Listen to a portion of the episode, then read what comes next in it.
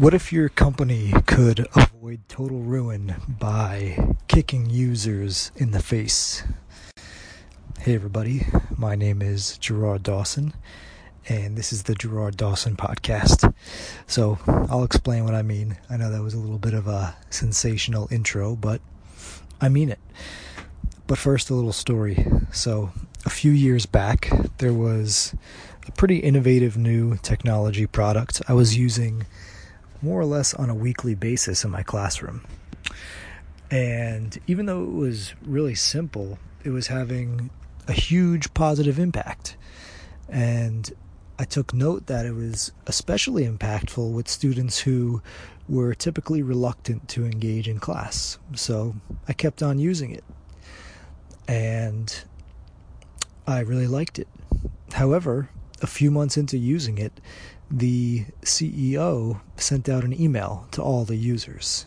And this is the email that founders fear sending. That's right, the company was shutting down. In the email, the founder was brutally honest. I really respect how he approached it. He said that they couldn't keep up. There was another company with a very similar product and the competitor was growing at an insane pace. So, as I thought about this, there was one clear and obvious difference. The company that shut down was boring and impersonal, unfortunately.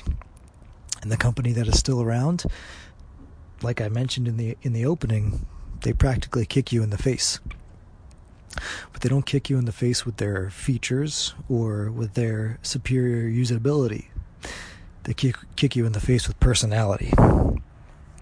And even now, after months of using the new product, which is what I do, I'm even more certain that these two products are essentially the same. I don't notice any big differences. The only difference is the massive dose of personality that the one company has and the other company lacked. So here's the kicker, and it's actually, in my opinion, good news personality is just another word for marketing. It's it's the story you tell on your website. Is your website all about you? Does it li- do nothing but list your features, your help documents, your pricing? Or does it read like a page from the personal reflection of your users, talking about their pain points, challenges, wants, and aspirations? What about the tone and voice in your emails you send to teachers, parents, or school leaders? Do they sound like they're actually written by a colleague or a neighbor? Or does it sound impersonal and transactional? How about the way that you help people with your help docs? Do they do nothing but the basics, like help people to get set up and create an account? Or do you help people to really get the most out of your product and ensure that they're going to get the transformation. So, hopefully, you'll never have to send an email like the one I mentioned above.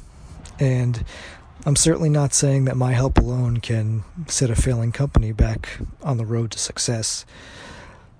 But if you already have a solid product and you're solving teachers' problems, then, in that case, the right marketing and specifically the right copywriting that can really add fuel to the fire that you already have burning. So, one quick way that I can help you do this is with a free email course called the 5 Day Copy Fix, and that's available on my website. So, if you go to theedtechshop.com, you can click on a big button that says Get Lesson 1 Now, and you can sign up for free.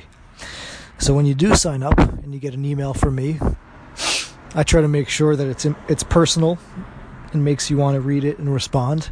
So so write back to me. I love to talk to you, get to know you, and and see what you have going on. So until next time, thanks for listening. This has been Gerard Dawson, and I appreciate you listening to the Gerard Dawson podcast.